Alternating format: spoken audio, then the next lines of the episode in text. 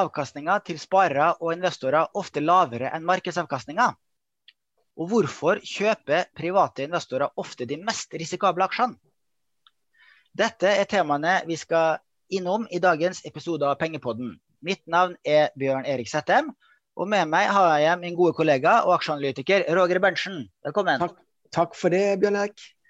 Eh, det vi skal snakke om i dag, Roger, gjør litt vondt å snakke om. Eh, nemlig at våre kunder, i likhet med private sparere og investorer verden over, i snitt og på lang sikt taper mot indeksen. Eh, det er nemlig mange norske og internasjonale undersøkelser som viser det her.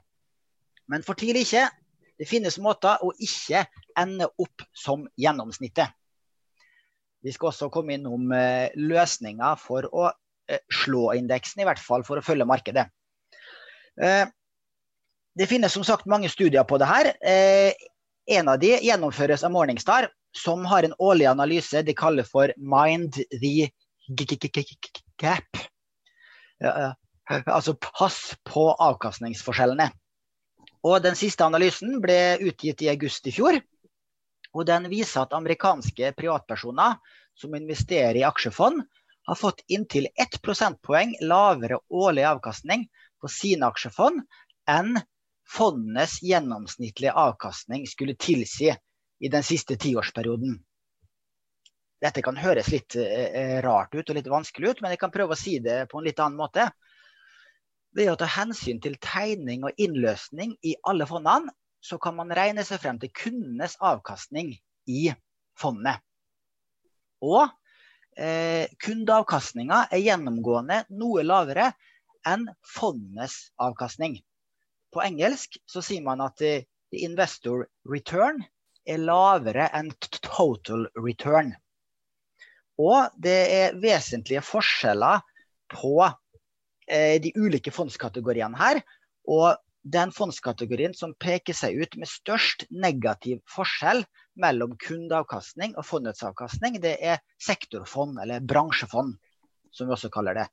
Dette er jo fond eh, som investerer i en spesifikk bransje, og som derfor svinger mer enn et eh, bredt eh, globalt eh, aksjeindeksfond f.eks., som investerer over, over, hele verden i alle bransjer.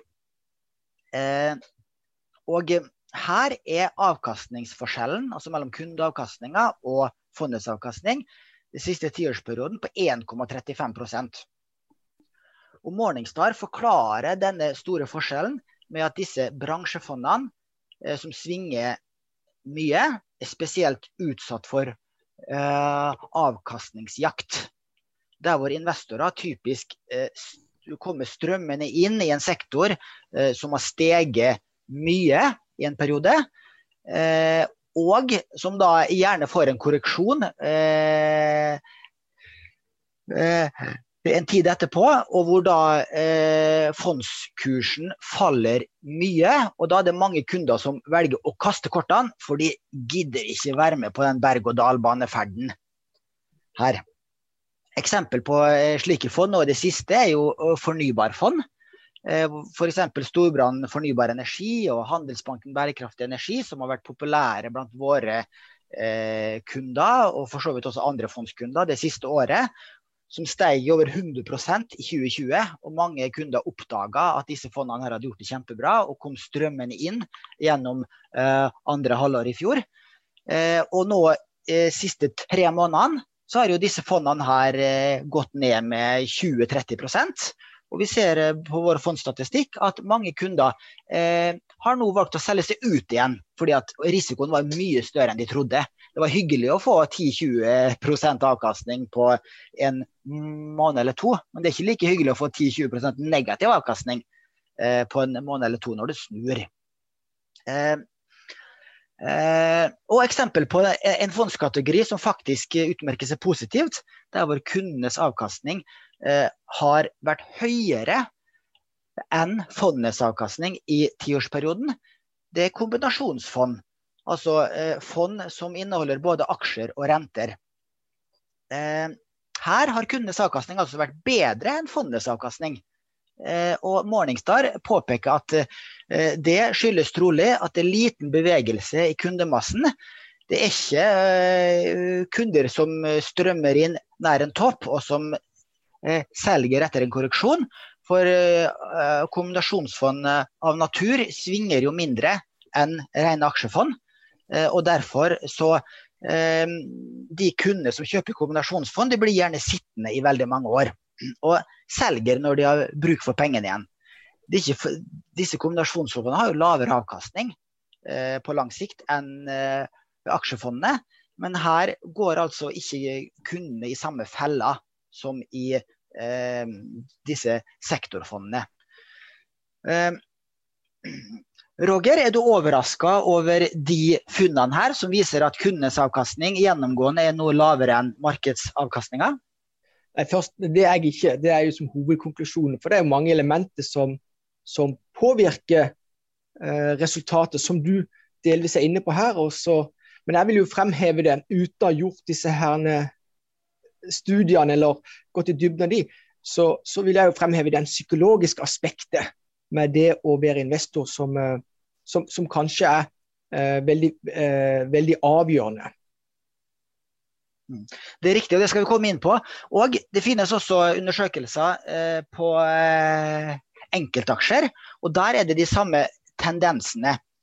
Eh, det var en norskoppgave, en masteroppgave fra to eh, BI-studenter som kom i fjor, og som var omtalt i Dagens Næringsliv. Eh, fra Sindre Skallehaug og Vegard Nikolaisen. De analyserte avkastninga til ulike investorgrupper på Oslo Børs i 15-årsperioden 2003 til 2017. Der eh, tok de utgangspunkt i eh, VPS sin eh, statistikk, eh, der hvor de har gruppert inn de ulike investorgruppene inn i eh, offentlig forvaltning, private foretak, aksjefond, individuelle investorer og utenlandske investorer.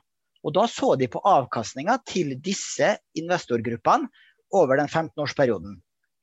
Eh, og eh, i denne perioden her så var det eh, norske aksjefond eh, samt Folketrygdfondet og private foretak og utenlandske investorer som gjorde det bedre enn eh, Oslo Børsindeksen.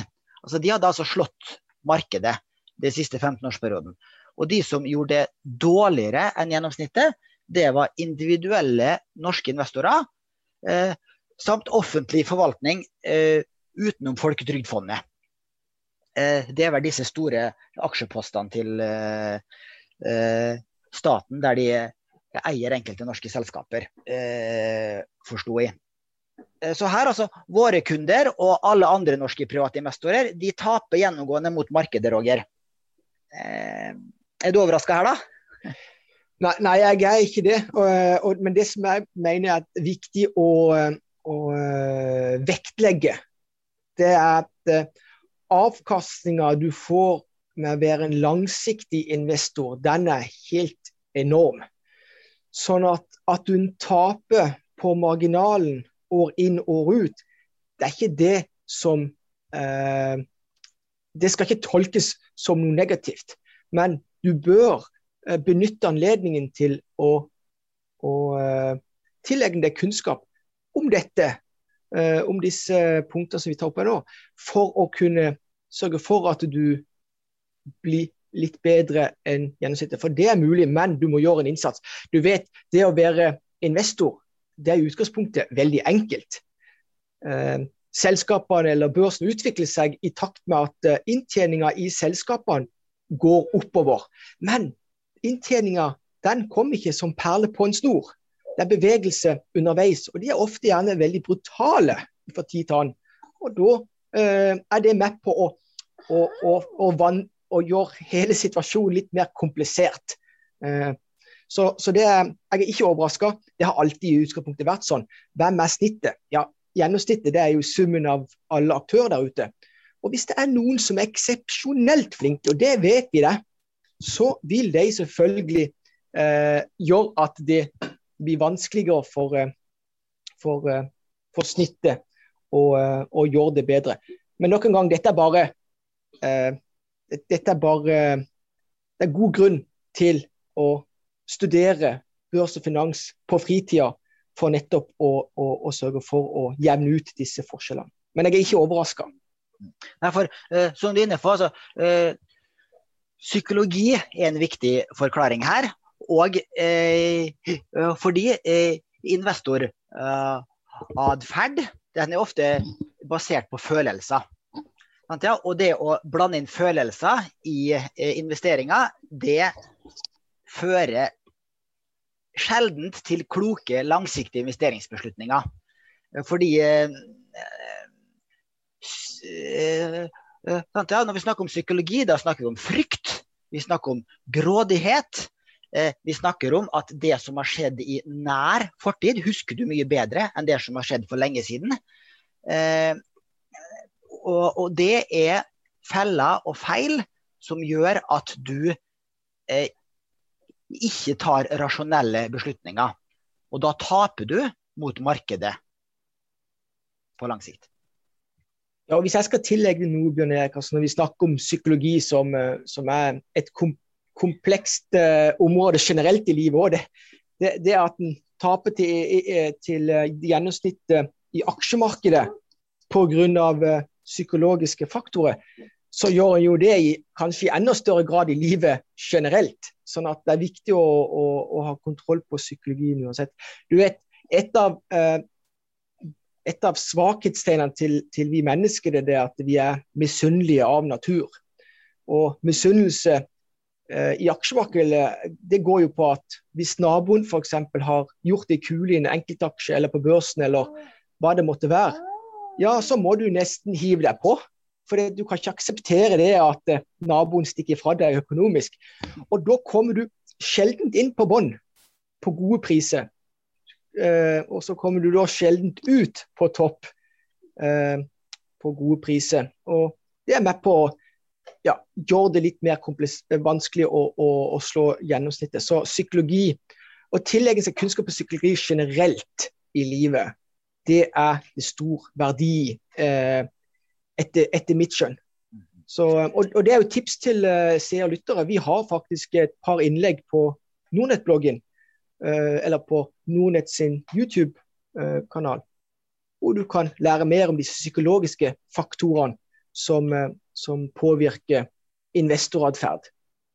Ja, og det er masse litteratur på det her også. Det, det kalles på engelsk for eh, behavioral finance, altså uh, atferdsfinans. Og Hvis du søker på det på internett eller i, i, i podkastspilleren din, så finner du masse kilder og litteratur på området. Eh, nå skal vi gå gjennom eh, eh, ulike årsaker til at det er slik at eh, kunder i gjennomsnitt taper mot markedet, altså typiske feil som man gjør, som medfører at man taper mot markedet. Eh, det er jo eh, dels basert på Morningstar-studien her, dels basert på en annen studie som et analyseselskap som heter Bar i USA har gjort, og, og dels på vår egen erfaring også. Hvis lytterne hører noe barnesnakk i bakgrunnen, så er det Roger som har en gutt hjemmefra. Er det skole eller barnehage, Roger? Det er barnehage. Han, barnehage. dessverre så har han øreverk, og, og da, da, må han være hjemme. Da må han være hjemme. Ja, ja, men det, sånn er det med hjemmekontortider, så da vet dere hvorfor det er litt uh, støy i bakgrunnen innimellom. Eh, jo, den, uh, den ene grunnen har vi for så vidt vært litt inne på. Det er at kunder gjerne kjøper en aksje eller en fond når kursene og markedet har steget mye. Sant, ja? eh, veldig mange studier viser det. Det er bare å se på eh, Verdipapirfondets forening sin fondsstatistikk òg. Eh, eh, når eh, aksjemarkedet steger mye, da kommer det mer penger inn i markedet. Eh, vi har jo aldri hatt så stor nettoinnstrømming av nye kunder og nye kundemidler som vi har hatt nå etter koronakrisen. Eh, og eh, det er gjennomgående, har vi sett i veldig mange år. Og så ser vi også at når vi har betydelige korreksjoner, da er det en tendens til at kundene trekker ut penger.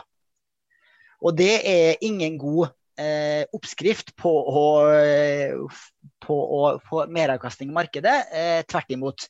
Hvis du skal ha meravkastning eh, ved, å kjøpe, og, altså, ved å gå inn og ut av markedet, så må du gjøre det motsatte, sånn som eh, oljefondet gjør. Og eh, innskuddspensjon, hvis du har innskuddspensjon eh, eller, eller spareprofiler hos Storebrand DNB. Nordnett har jo også nå en, en Nordnett alderstilpassa pensjon. Eh, der hvor eh, Når du nærmer deg pensjonsalder, så har vi en miks mellom aksjer og renter. Og Der har vi en rebalanseringsmekanisme, akkurat som oljefondet har. Der hvor når aksjemarkedet har steget mye, så selger man eh, aksjer og kjøper rentepapirer. Og ved det å eh, selge aksjer når aksjemarkedet er dyrt, og da når aksjemarkedet har falt, så tar du en ny rebalansering. Og da eh, kjøper du aksjer og selger rentepapirer. Da kan du få en bedre risikojustert avkastning enn det markedet gir. Ja, og der er det jo, da er det begrepet her det kalles at de er kontrære. At de eh, har satt i system noe som kan være et tips til, eh, til eh, seere og lyttere. Og, og, sette ting i system, og, og evne faktisk å, selge ting som har uh, gått uh, bra, og, og, vekte seg opp i ting som har gått mindre bra. Så fremt det er, det, er, fornuftig, det. Og det er klart at disse kombinasjonsfondene, disse oljefondene som du er inne på, som, som, som har både aksje og rente, de, de, de klarer jo dette uh, uten å måtte i utgangspunktet bruke noen menneskelige uh, faktorer i det. Det, det. det, er matematikk. Så, og det er jo så tips, Men de er kontrære. Uh, og det er en godt utgangspunkt for å ly lykkes bedre enn snittet. Mm. Og så må jeg legge til det at Jeg har jo i mange år vært en forkjemper for 100% aksjer til du dør. For jeg mener at hvis du tør og klarer å sitte gjennom nedturene, så får du høyest langsiktig avkastning ved å sitte med en ren aksjeportefølje. Eh, men så ser vi det av disse studiene at eh, flertallet og gjennomsnittet klarer ikke det. Men jeg mener at eh, hvis du er erfaren investor og eh, klarer å sitte gjennom eh, nedturene, ja da er det ikke så farlig å sitte med en ren aksjeportefølje, en ren aksjefondportefølje. Husk da på at mesteparten av pensjonen din kommer fra folketrygden, og den er garantert. Den er jo regulert med lønnsveksten hvert år. Eh, og det kan eh, ses på som en, en sikker renteplassering. Og da hvis du ser på din totale pensjonsformue da, og pensjonsutbetalinger, så er ikke aksjeandelen så høy likevel. Eh, men vi skal ha respekt for eh, at eh, mange ikke klarer å sitte gjennom disse nedturene. Jeg har familiemedlemmer som selger seg ut hver gang det har kommet en korreksjon. Eh, og de bør heller sitte med disse kombinasjonsfondene og disse spareprofilene eh, som har et innslag av renter. For da gjør de ikke samme feilen. Nei, ellers så kan jeg jo bare følge opp på, på dine eh, resonnement. Det er det med å være fullinvestert i aksjemarkedet over tid. Så kan vi jo bare ta, se det i historisk perspektiv. Eh, eksempelvis SMP 500, altså den kanskje verdens mest kjente børsindeks. På mange måter en proxy på hvordan det går i verdensøkonomien. Den har de siste 56 årene gitt 10% årlig avkastning. Og hemmeligheten i å være investor, eh, den går jo og, i, den handler om rentes renteeffekten. Hvilken effekt det får over tid. Det er bare å ta kalkulatoren fram, så ser du hvor mye investert beløp i dag til en gitt uh, avkastning blir langt fram i tid. Sånn at da sikrer du i alle fall at ikke verden raser ifra deg økonomisk sett. Og så vil jeg òg tilegne Eh, så jeg òg, av natur, så deler jeg ditt, eh, ditt, eh, ditt syn på det, Bjørn Erik. Men det jeg vil òg si, er at som, som, jeg mener helt åpenbart er en kostnad for menigmann, eller den uerfarne i aksjemarkedet, det er media. helt oppriktig. Eh, aksjemarkedet korrigerer faktisk. altså De siste 20 årene så, så, du, så, har det vært sånn at du kan forvente en, en korreksjon i året på Oslo Børs f.eks. Og den eh, korreksjonen kan gjerne være på 10-15% Og da, når aksjebørsene eller når børsene faller, så er det åpenbart at de store mediene der ute de forsterker dette. De, skal, de er med på å bidra til frykt. Så, så jeg mener at det er òg noe som er vanskelig for en uerfaren å uh, hanskes med. Men i min verden og i din verden, Bjørn Erik, vi som, vi som har blitt litt uh, som har litt kunnskap om dette, å og gjør motsatt. Altså å bli grådig når uh, alle andre frykter, og frykte når alle andre blir grådige. Det er jo det kjente, et av de kjente sitatene til Warren Buffett. Hvis du klarer det, så, så, har du, eh, så, har du, kommet et stykke på vei. Men jeg mener i alle fall de store mediehusene, mediene der ute, de, eh, det er min erfaring at de forsterker eh, dessverre forsterker de fryktfaktoren når det går dårlig. Og da er det ikke lett å stå imot som en uerfaren investor. Så bare ha det i bakhodet. Det er ikke gitt at verden skal rakne, selv om overskriftene på, eh, på de store mediehusene der ute er, er, veldig, er veldig, røde. Nei, det er riktig, det altså. Eh, og, og det, eh, er for så vidt eh, noe av det samme som vi har i, i, i punkt to her. Eh, eh, det at vi har en tendens til å overreagere i, tider med usikkerhet. Fordi at menneskets reaksjon, enten det er gode nyheter eller dårlige nyheter, det er å overreagere. Og, og, og, denne emosjonelle reaksjonen forårsaker ulogiske investeringsbeslutninger. Og, og eh, denne tendensen til å overreagere, eh, den eh, kan bli enda større i tider med personlig usikkerhet. F.eks. hvis du har en dårlig økonomi, har du enda større sannsynlighet for å ta en dårlig beslutning. Eller hvis du er nær pensjonering, og du er veldig avhengig av de pengene, du skal bruke de snart. Da, da, er det enda større sannsynlighet for at du tar en dårlig beslutning. Og Det er jo nettopp grunnen til at man eh, pleier å vekte ned aksjeandelen Eh, når man nærmer seg pensjonsalder, og da anbefaler pensjonister å ha en lav aksjeandel i pensjonssparinga si. Jeg er ikke personlig eh, helt enig i det for min egen del, men for gjennomsnittet så er det helt klart fornuftig å ha lav risiko i sparinga når du er pensjonist.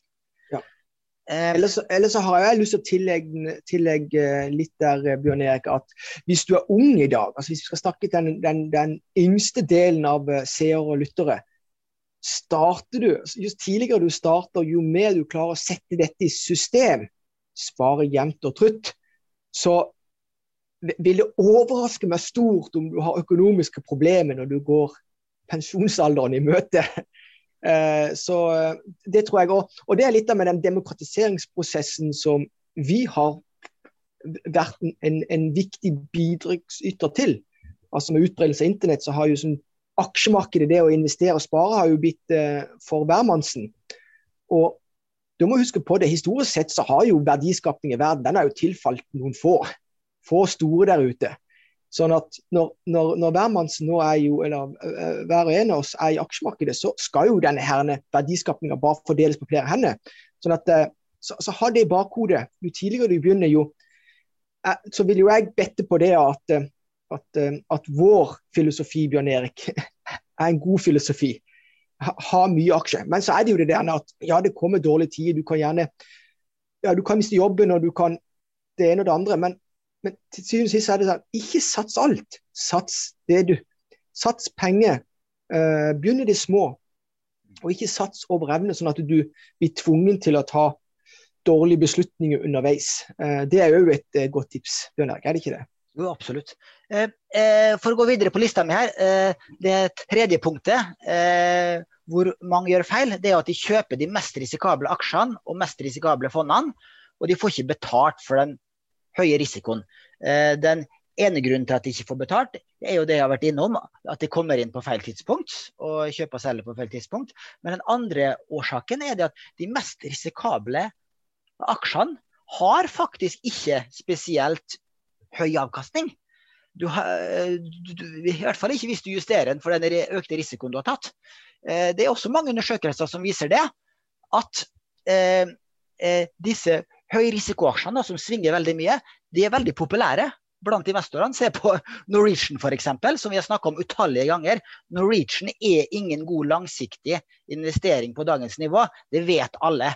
Allikevel så er det veldig mange eh, småsparere og spekulanter som, kast, som, fortsatt kjøper og selger Norwegian eh, fordi de tror de skal gjøre kortsiktige gevinster. Ja, eh, kjære lytter, du har sannsynligheten imot deg hvis du driver og handler i slike eh, veldig volatile aksjer hvor du vet at uh, den langsiktige avkastninga altså, Hvor du vet at alle som kan regne på det her, sier at den langsiktige avkastninga må bli svak. Og Det er også mange undersøkelser som viser, Eh, hvis du søker på low volatility anomaly, altså lav volatilitets anomali, eh, så finner du en del studier på at disse lavvolatilitetsaksjene, altså aksjer som svinger mindre enn markedet, de har faktisk minst like god avkastning som markedet og som disse aksjene som svinger mye. Og det finnes jo egne fond som er sånne lavvolatilitetsfond og faktorfond som da kjøper stabile aksjer. Eh, fordi over lange perioder, de fleste perioder, så gir disse eh, lavvolatilitetsaksjene like god avkastning som markedet. Det, det jeg vil tilegne der, Bjørn Erik, det, eh, vi, vi, lever jo i en relativ verden, så alt er jo relativt. Altså Ut ifra et gitt ståsted så har jo du rett. Men fra et annet ståsted, hvis du ser annerledes på det, så for de som studerer økonomi, børs eller finans og makroøkonomi, eh, de lærer jo på skolen at risiko handler om svingninger. I min verden som en reinspikka aksjeanalytiker, jeg prøver å gjøre en real jobb for å forstå hvordan selskapene skal tjene sine penger langt fram i tid, så handler ikke risiko om svingninger. Tvert imot handler risiko enkelt om du vet hva du holder på med eller ikke. Så hvis du f.eks. Eh, er eksponert eller eh, i, i, ting som svinger mye i verdi, klarer du da å være kontrær, så vil du kunne òg outperforme. Så det er alt etter for hvilken type investor det er. Så for den investoren som du henvender deg til, altså den langsiktige, hvis du bare går inn og kjøper noe som svinger mye verdi, ja, og ikke har planer om å gjøre noe, så er konklusjonen din riktig. Men hvis du da har økt kunnskapsnivået ditt så vil du da kunne utnytte faktisk svingninger til din fordel. Men da må du være kontrær. og Det er en, en, det er en jobb å gjøre før du klarer å mestre det. da. Mm-hmm. Jeg, kan jo legge til at Da jeg gikk på Handelshøyskolen for 25 år siden, så hadde vi jo han, professor Tore Johnsen som foreleser. Og da han eh, hegna opp denne kapitalmarkedsprisingsmodellen, som viser det at jo lenger ut på risikoskalaen du kommer, eh, hvis du følger den effektive eh, frontierlinjen, så kan du forvente høyere avkastning. Men så sier han at men dere studenter, dere ligger her borte og dere tar skyhøy risiko, og så får dere lav avkastning. Fordi at dere satser på de mest risikable aksjene, og dere ligger ikke på den eh, linja. Dere ligger langt nedenfor den linja og tar unødig høy risiko. Mm. Eh, så det, det, her er kjent, kjent kunnskap i, i, i mange mange tiår at de mest risikable aksjene de går ofte i null på lang sikt. Ja da. Ellers så eh, Og jeg, det som er jo fascinerende eh, fra mitt ståsted, som òg har Vi har jo studert det samme, Bjørn Erik, men jeg lever jo eh, på godt og vondt i denne her Buffett-bobla. Eh, og, og der, er vi veldig opptatt av én ting. Det handler om å vite hva du holder på med. Uh, rett og slett. Og, og det, det, krever sitt for å, for å, gjøre det, og mestre det fullt ut. Så jeg er ikke opptatt av uh, hva vi lærte på i stor grad hva vi lærte på skolen. For, uh, for risiko kan ses på, på, på, så forskjellig måte. Men ja, det er iallfall interessant å ta opp de ulike innfallsvinklene på noen av disse, eh, på disse temaene. Mm. Jeg kan også nevne at det er en studie mm, en masterstudie fra eh, Handelshøyskolen i Bergen fra 2018 som, som så på den langsiktige avkastninga på selskapene på Oslo Børs. Og, eh, og eh, alle disse studiene som jeg eh, snakker om her nå, kan jeg linke til i det blogginnlegget på Nordnett-bloggen hvor denne podkasten legges ut. Eh, så kan dere lese mer om disse studiene eh, hvis dere vil det. Og denne studien fra 2018 viste at det er et lite antall svært suksessfulle selskaper som står for det meste av verdiskapninga på Oslo Børs. Studien viste at det var 18 eh, store norske selskaper som alene kunne forklare hele verdiskapninga på Oslo Børs de siste 33 årene. Men flertallet av aksjene gjorde det faktisk dårligere enn risikofri rente i hele levetiden til eh, hvor lenge selskapet var børsnotert. Så de konkluderte faktisk med at totalfiasko var det vanligste utfallet eh, på nye selskaper som ble notert på Oslo Børs. Eh, og de mest risikable aksjene ga typisk dårlig langsiktig risikojustert avkastning. Akkurat som vi har vært inne på nå. Og det er greit å huske på når du, i perioder nå da, hvor du har rekordmange noteringer eller listinger på Euronext Growth, med selskaper med en fiffig forretningsidé. Eh, eh minimalt med inntekter, men med eh, lysegrønne prognoser om fremtidig inntjening. Ja, flertallet av disse selskapene kommer sannsynligvis til å ende opp i null på lang sikt. Ja, og Det er jo litt av fordelen med å være eh, investert i indeksfond, brede indeksfond. Da vil du jo da alltid være investert i disse her vinneraksjene som du eh, påpeker.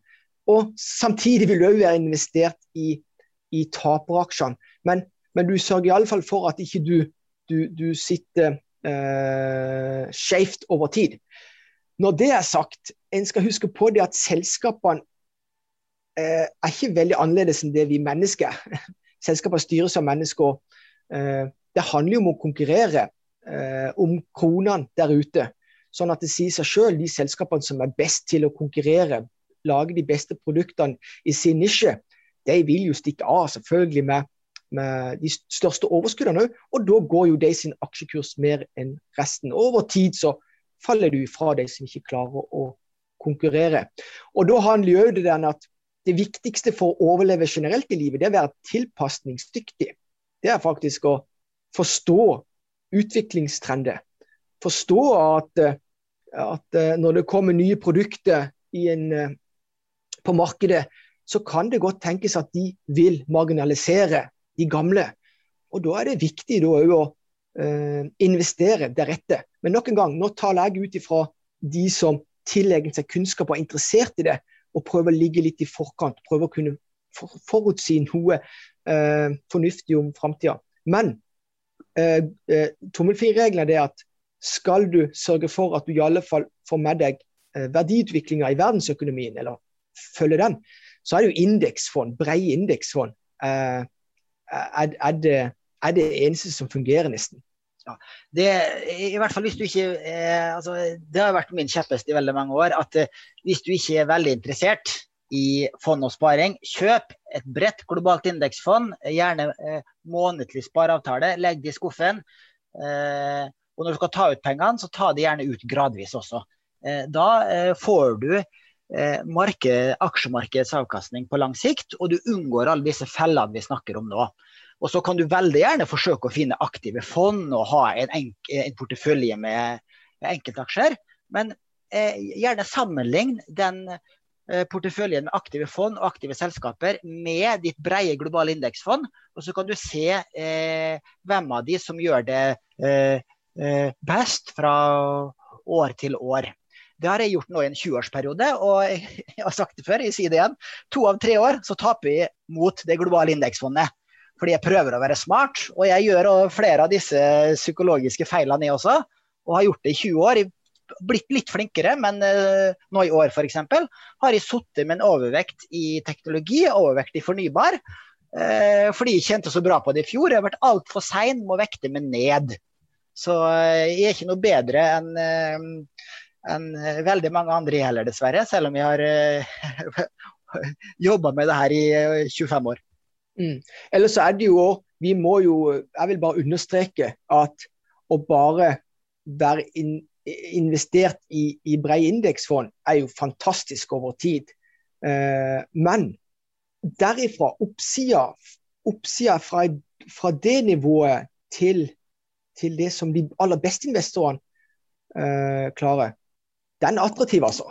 Så, så det, er, det, er, det, er, enorm oppside med bare å prøve å bli bitte, bitte grann smartere enn en snittet. Og det er jo det vi er, vi er, litt, det er jo det vi er forkjempere for, Bjørn Erik. Vi ønsker jo at noen av våre kunder Vi har 1,4 millioner kunder i Norden, altså det, så det begynner å bli en del. Men vi, vi, vi ønsker at noen av de, og det, det kommer de til å bli òg, kommer til å bli superinvestorer lenger fram i tid. Og det er fordi at de er, de, de, det som skiller deg, det er at de har til, satt i systemet og tilegnet seg kunnskap.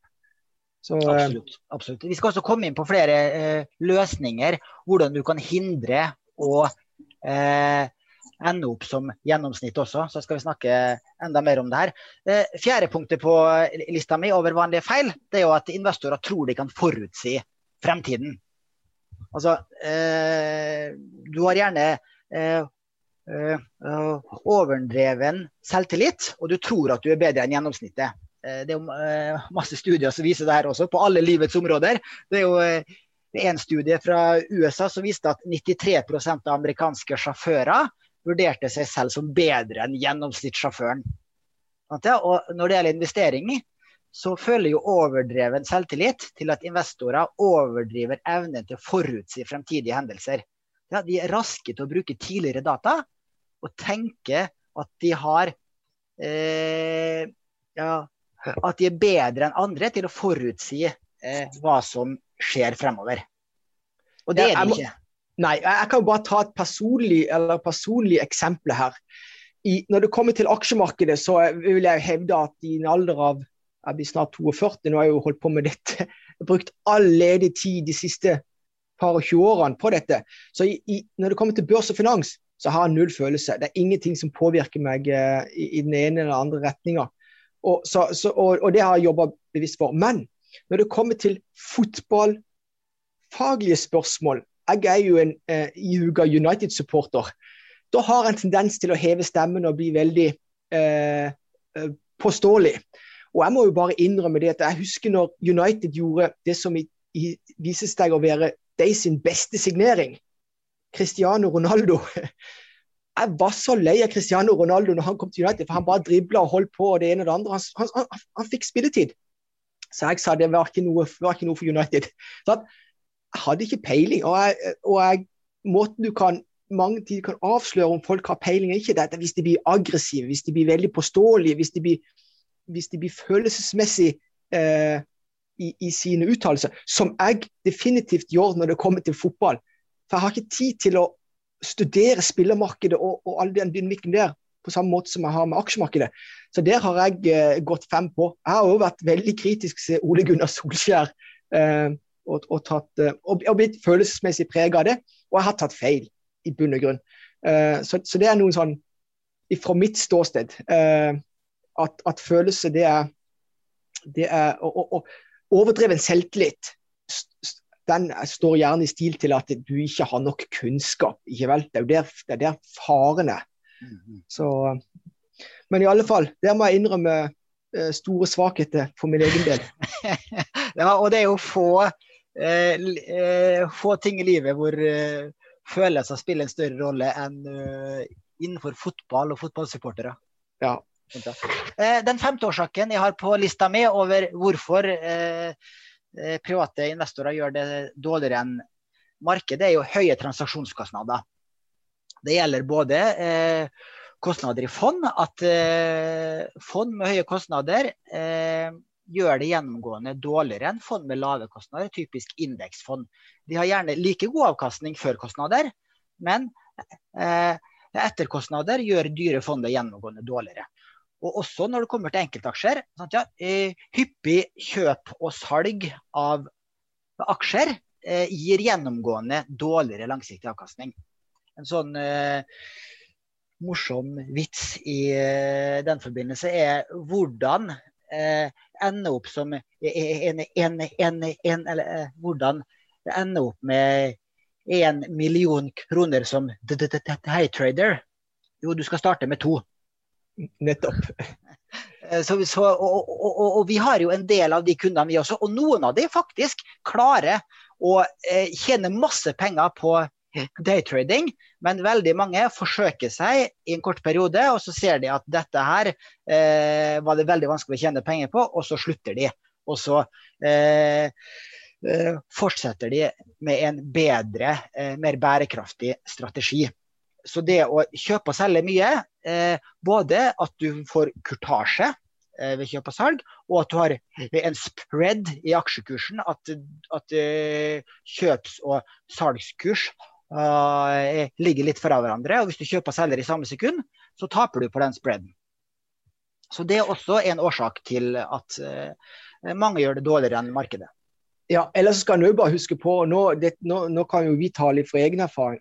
Når jeg holdt på med aksjer på, på Lykke og Fromme i tenårene, da husker jeg ja, Først jeg brukte jo min fars eh, konto, da, men, men var, da kosta det jo 500 spenn bare å kjøpe en aksje. Så var det jo 500 spenn for å selge nå. I dag så, så er transaksjonskostnadene bare en brøkdel av hva de en gang var. Sånn at jeg, jeg mener det at ja, vi er forkjempere for at ting skal bli billigst mulig, men ha, for å ha litt perspektiv òg. I dag har kostnadsnivået kommet ned på et, på, på, på et nivå som, som, er, eh, som, er, såpass lite, vil jeg si, eh, at, at, det bør ikke være det springende punktet. Springende punktet ville være å prøve å analysere hva det som ligger bak disse fondene. hva som ligger bak. Så, så det har skjedd enorm utvikling bare på, på 20 år. Eh, så kostnader var jo et gigantproblem for 10-15-20 år siden, Bjørn Erik. Det er ikke det i dag, vil jeg, vil jeg påstå. Nei, Det kan du si, men hvis du handler mye og veldig hyppig, så vil jo kostnadene utgjøre en stor del av avkastninga di.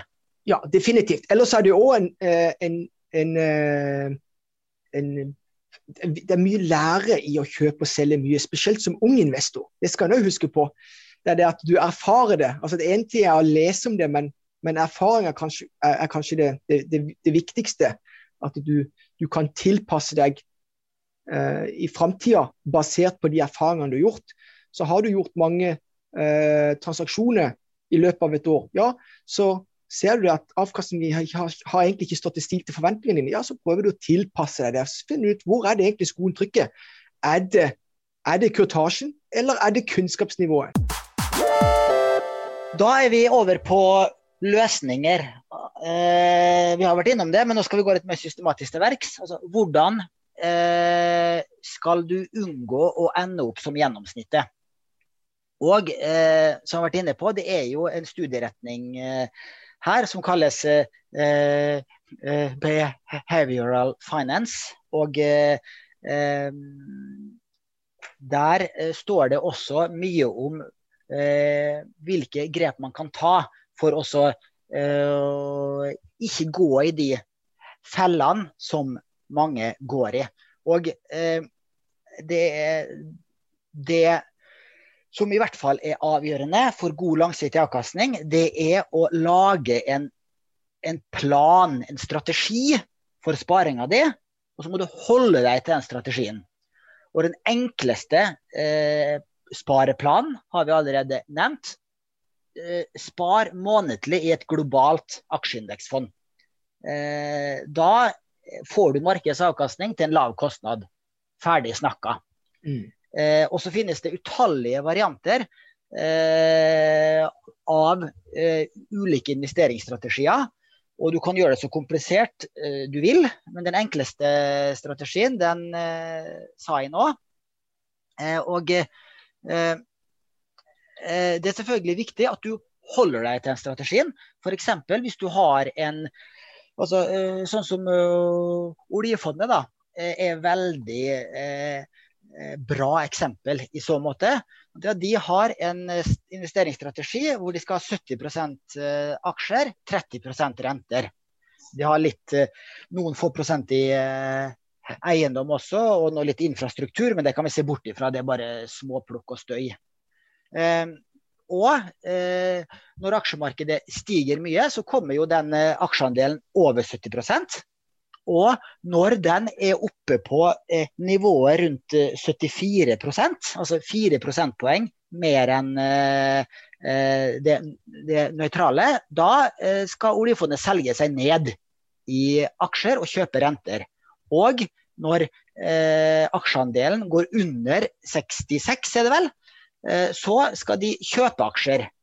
Og det, gjør, og det er jo den rebalanseringsmekanismen. Og det eh, har jo disse kombinasjonsfondene eh, inne som en mekanisme. En programmert mekanisme.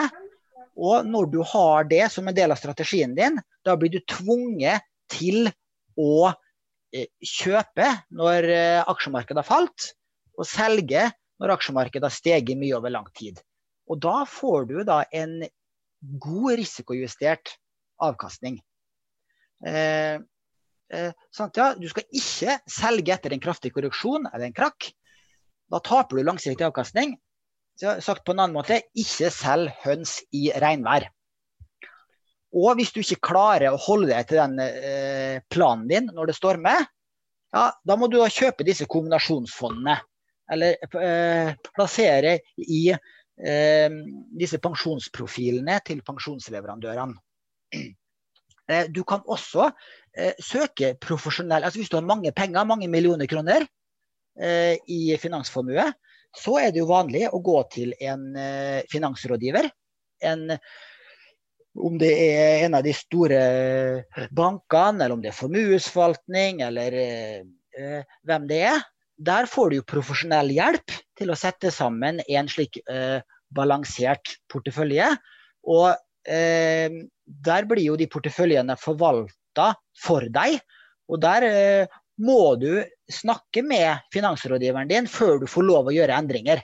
Du kan vel ikke gjøre endringer selv heller i mange tilfeller. Og da vil jo finansrådgiveren forhåpentligvis si til deg, hvis du da ringte til han i mars 2020 og sier nå ser jeg porteføljen min har falt med 15-20 der. Dette var veldig ubehagelig. Nå vil jeg selge. Så vil kanskje finansrådgiveren si til deg, hvis det er en god finansrådgiver, det her har vi snakka om. Du skal tåle den risikoen her. Nå har, nå har, markedet falt. Det er helt riktig. Eh, du sa til meg for to år siden at du ikke skulle selge hvis markedet falt så mye. Du sa du skulle tåle inntil 30% fall. Derfor har vi eh, satt en aksjeandel på 60% Så aksjemarkedet skal falle over 50 eh, uten at du skal eh, være eh, eh, så redd at eh, du skal selge. Nå må du holde deg til planen din, kjære kunde. Du får ikke lov å selge nå. Stol på meg. Da må du gå til en sånn finansrådgiver og få hjelp hvis du har mye penger og du ikke føler du kan sitte gjennom disse nedturene. Finansrådgiveren skal ha seg betalt. De tar ofte rundt 1% av porteføljeverdien i rådgivningshonorar hvert år. Vi mener jo at de fleste ikke trenger det. I hvert fall ikke småsparere får jo ikke den hjelpa her, fordi at ingen finansrådgivere vil ha en kunde med noen hundre tusen i sparekapital. Eller hva, Roger? Ja, da kan jeg jo jeg må nytte å pensle inn på Warren Buffetts råd. Han har sagt når han dør, Eh, så vil konas eh, formueverdier 90% av det vil gå inn i SMP 500-indeksen. Og det har verdens beste investor gitt råd til, til sin kone hvis han dør før hun. Så, og da får du Det, det, det koster ikke mye. Så, så det, det, bør være utgangspunktet. Ellers så er, så er mitt tips uh, det er å, å før du som Se langt fram i tid, Bruk en sånn investeringskalkulator. Det har vi bl.a. På, på, på Nonet. Se hvilken enorm magi eller effekt det er i rentes rente. Uh, og, og, la det være gulrota. Det som er uh, hovedutfordringa når du har et langt perspektiv, det er det at du må for Guds skyld sørge for at ikke du dummer deg ut på veien. Eh, og Det er jo litt av mantraet til Ron Buffett og Charlie Munger. at de sier at hemmeligheten for deg, det er jo selvfølgelig effekten av rentes rente. Men bak det så er det det at de har vært flinke, de har dumma seg ut mindre enn snittet underveis.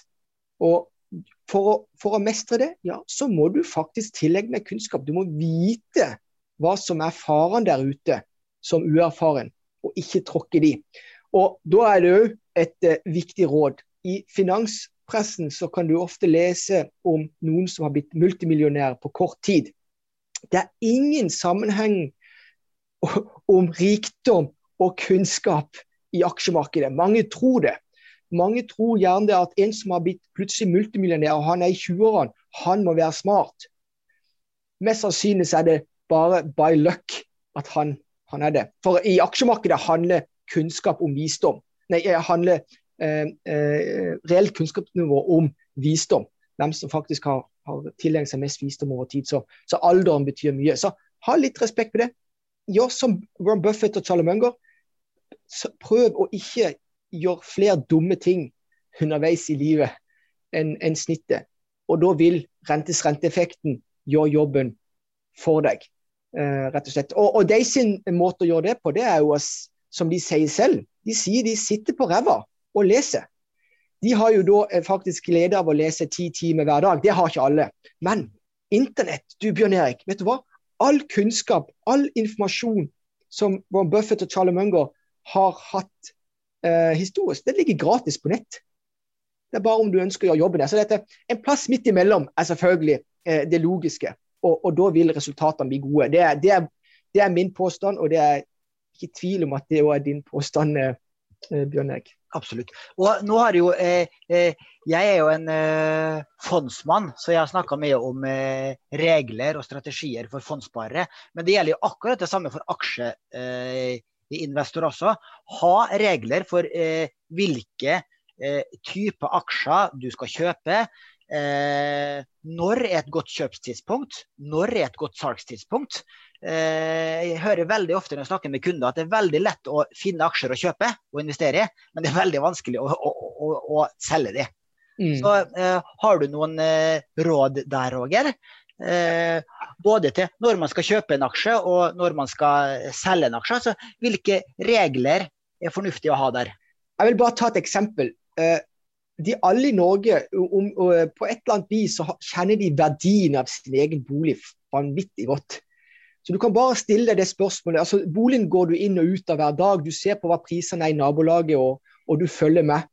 Eh, hvis den plutselig over natta eller løpet av to-tre uker du kan få kjøpt huset ditt for halv pris. Så er spørsmålet ville du kjøpt det, eller ville du solgt det? Så det, det, er jo akkurat det samme. Så Kjenner du verdien av noe? Kjenner du verdien av fondet? Kjenner du verdien av aksjen? På samme måte som du kjenner verdien av ditt hus, så vil du som oftest vil du lettere bli, bli, bli kontrær. Altså Du klarer faktisk å kjøpe når det går på billigsalg, uh, og, og, og, og, unngå å selge når det går på billigsalg. Jeg, jeg har jo et eksempel der som jeg har jeg prøver å nevne i, i uh, ulike settinger. Jeg, jeg, liker pizza Grandiosa. Jeg, jeg legger ikke skjul på det. Jeg spiser mange Grandiosa i løpet av uh, året. Det betyr at det er en stor utgiftspost for meg. Sånn at, sånn at uh, hvis, hvis Grandiosaen kommer for halv pris, ja, så dobler jeg opp. Og, og, og det, prøver å ha det samme mindset i aksjemarkedet, men da må du kjenne verdien til det. Og det er riktig, og det er veldig viktig. at Da må mm. du kjenne verdien av selskapet. Da må det være eh, eh, substans i selskapet. Og eh, det er jo mange selskaper på børsen som ikke har noe særlig eh, substansverdier. De er priser på tro, håp og kjærlighet. Og da er det andre spilleregler som gjelder. Absolutt. Men et bredt indeksfond, så vet du at det er jo substans i det. Det er verdi i det. For det er summen av alle selskaper. Sånn at, så du kan, så du kan lett, med letthet se på et bredt indeksfond på samme måte som jeg ser på Grandiosaen, eller du kan se på din egen bolig. Det er samme mekanisme. Så det kan være et, sånn et billedlig tips der ute. Tenk at, eh, at det brede indeksfondet, om det er global, eller om det er norsk, svensk, eller dansk eller nordisk, tenk på det som huset ditt. Eh, vil du kvitte deg med det hvis det plutselig handles 30% under forrige ukes notering. Og sånn var det for ett år tilbake, Bjørn Erik. alle disse globale storindeksene. SMP 500 det var ned 40% på få uker. Hva gjør du? Blir du nervøs, eller, eh, eller, utnytter du det til din fordel? Og for de som klarer å utnytte disse herrene solide markedskrasjene, eh, det de, de skal vanskeliggjøres at de blir dårligere enn snittet. Det er riktig, det også. Og eh, Når jeg snakker med fondsforvaltere og spør de det rådet, eh, når selger du en aksje, hva er regelen din da? Så, eh, eh, eh så er gjennomgangstonen at eh, jeg, jeg, sikrer gevinster underveis. Sånn at hvis en aksje har dobla seg fra kjøpskursen, ja, da selger de en andel av aksjebeholdninga. Både for å sikre gevinst, men også for å rebalansere, for at ikke den aksjen skal utgjøre en for stor andel av porteføljen. Eh, og jo mer risikabel aksjen er, jo flinkere er de til å sikre eh, gevinster underveis. For da vet de at det kommer en korreksjon. Og sånn som Jan Petter Sissener sa i eh, Eh, den pod, pengepodden vi hadde i januar med han, som for øvrig er årets mest uh, lytta podkast. Den kan dere bare gå inn i arkivet og jeg tror det er første episoden i januar. Han sa det at det finnes masse fattige folk som aldri tok gevinst. De var millionærer på et tidspunkt. Kanskje de har kjøpt en uh, uh, vekstaksje, en sånn glamouraksje som har steget mange hundre prosent. Og de, på et tidspunkt så var de millionærer på papiret. Og så har aksjene falt 50-60-70-80% igjen i etterkant. Mens de har ikke rukket å selge noe. Eh, ikke gå i den fella. Jeg kjøper du slike risikable aksjer som det er vanskelig å vite verdien på, realiser gevinst underveis. Du kan gjerne bli sittende med en posisjon helt nede i kjelleren. Det er helt greit, men da har du kanskje eh, realisert så mye at du har uansett en veldig hyggelig gevinst til slutt. Og så eh, har vi vært innom et par andre regler her. Det med å rebalansere mellom aksjer og renter. Og for så vidt også mellom de ulike aksjene i porteføljen din også. Ta gevinster underveis. Eh, spar jevnt og trutt. Eh, sett inn penger hver måned. Og et annet eh, råd jeg har på lista her, det er vær forsiktig med de mest risikable aksjene og de mest risikable fondene. Du får som regel ikke betalt eh, for den ekstra risikoen du påtar deg på lang sikt. Du kan være heldig og komme inn på riktig tidspunkt, og det fyker i været. Men da er sjansen stor for at du også blir med på nedturen òg. Så ha respekt for de mest risikable aksjene. Eh, men Roger, helt avslutningsvis. Bør vi være bekymra for avkastninga til kundene våre? For vi vet jo at mange av kundene våre går i de feilene vi har snakka om nå. Ja, nei, For det første så er det jo det at eh, vi har i alle fall eh, satt kunnskapsdeling i system. Sånn at for de som eh, følger, eh, følger de Altså på bloggen på vår, på, penge, på, på podkasten vår på, vi, vi, ønsker å dele av kunnskap for at kundene våre skal bli bedre. Så, tver, så, jeg vil jo hevde at for hver dag som går, så skal jo selvfølgelig våre kunder bli bedre investorer. Og det er vår målsetning. Så en ting er at vi har demokratisert det å uh, kunne bli investorer, drive med sparing og, og langsiktig sparing og investering. Så, så vi, har vi et veldig bevisst forhold til det å dele kunnskap. Så alt handler jo om respekt, ha respekt for kunnskapsnivået og investere deretter. Men jeg vil jo fremheve mitt hovedbudskap. Altså oppsiden eh, er gigantisk for de som blir flinkest i aksjemarkedet. Men oppsida er òg fantastisk bare for de som klarer å dra nytte av rentes, eh, renteeffekten, eh, rett og slett. Så, så ja, jeg, jeg, ja. Helt, altså, altså, eh, småsparerne lærer fort. Sånn ja, har du kjøpt en aksje, og, og den har steget 100% men har falt 90% igjen etterpå, da, da, har du lært. Da, da, gjør du ikke den samme feilen en gang til. Husk på at Spetalen og Fredelig de har vært unge en gang, de òg. De har gjort alle de feilene her. Og vi, Roger, du sa det jo selv, altså, vi har gjort alle første aksjene kjøpte. Eh, da jeg gikk på videregående skole, det var eh, Kredittkassen, altså forløperen for eh, Nordea. Den gikk i null. Jeg tapte 10, 10 000 kroner. Da jobba jeg som vaskehjelp ved siden av skolegangen. Jeg tapte fire månedslønner på den første aksjen jeg kjøpte. Ja, og jeg, ja, og jeg var jo en, veldig flink til å spare når jeg var liten. Altså ukepengene, vet du hva, jeg brukte ikke en krone. La det være sagt, jeg hadde jo mine, mine triks yngst i søskenflokken, så det at mamma la alltid ut når jeg skulle kjøpe godteri, og så betalte jeg jo ikke tilbake igjen. Men nok en gang, Plutselig så hadde jeg mye penger å investere i aksjemarkedet. Og da var jeg tolv år gammel. Og, og, det er litt rart. Jeg var god på å spare, men jeg gikk all in i enkeltaksjer som tolvåring. Og, og det, det, endte jo som det måtte ende. Det, det, gikk bra i starten, for dette markedet gikk bra. Og så kom det en, en, en selskapsspesifikk nyhet som gjorde at uh, min aksje falt mye på kort tid. Jeg solgte to tape. For å gjøre en lang historie kort, min bror han kjøpte når han så lillebror tapte, og han tjente på det. ikke vel? Så han var da motsyklisk. Sånn at det er den beste historien min nå. Uh, og det er fordi at uh, både meg og deg, Bjørn, vi er satt i system. Sånn at vi, vi, vi sørger for at vår økonomiske situasjon når vi er pensjonister, så kommer det igjen til å bli veldig robust. Som vi òg håper og tror at uh, gjennomsnittskunden hos oss òg vil være.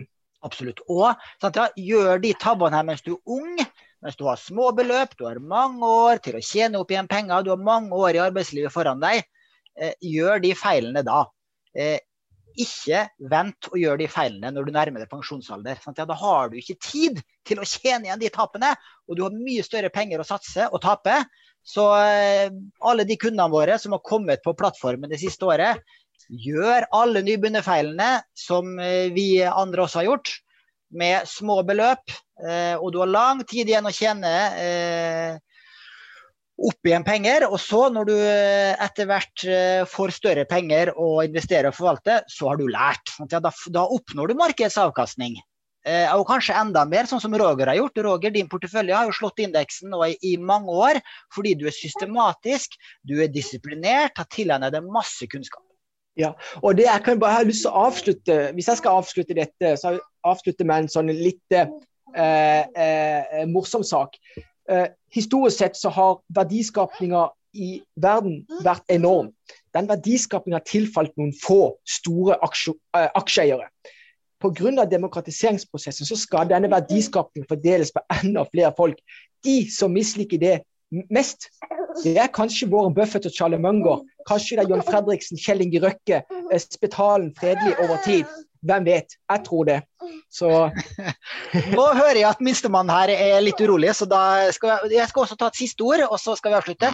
Og det er også at Du må altså huske på at alternativet til mange av disse eh, aksje, eh, nye aksjesparerne og fondssparerne, det er jo pengene i eh, banken. Eh, og der får du null eller negativ avkastning etter skatteinflasjon. og. Da er det mye bedre å ha pengene i aksjemarkedet, enten det er fond eller aksjer, da får du, eh, selv om du ikke slår markedet, om du taper markedet med en prosent eller to, det er mindre viktig. Da du slår banken uansett. Eh, I hvert fall eh, gjennomsnittskunden gjør det med god, god margin, og så lærer man fort underveis. Så vi er ikke bekymra på vegne av norske aksjekunder og norske fondskunder. Eh, bare fortsett å spare og investere, og lær av dine feil. Så blir det her veldig bra og eh, en hyggelig reise for alle. Tusen takk til alle som hørte på. Tusen takk til deg, Roger, og til småen i eh, fanget ditt. Ja, i, i like måte. Vi høres. Ha det bra.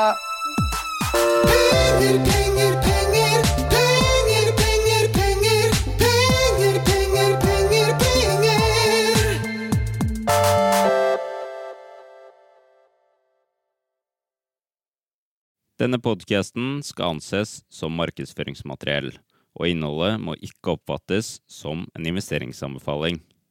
Podkasten er kun ment til inspirasjon og informasjonsformål. Nordnett tar ikke ansvar for eventuelle tap som måtte oppstå ved bruk av informasjonen i denne podkasten. Les mer på disclaimer på nordnett.no.